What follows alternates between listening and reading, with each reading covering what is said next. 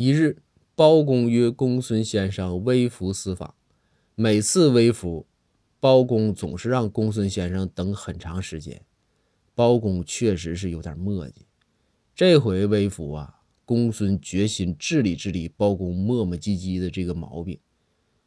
话说，按照约定的时间呢，大概过了一个时辰，包公就给公孙打电话问：“公孙，我到了，你呢？”公孙就说。大人，你旁边不是有个大门吗？包公说：“对，有一个。”公孙就说：“进门，楼梯上六楼。”包公气喘吁吁的来到六楼，说道：“哪儿呢？”公孙就说：“你看你左面。”包公说：“看了，没看见你呀。”紧接着，公孙就说：“啊，没看见就对了，我还没出门呢，大人。”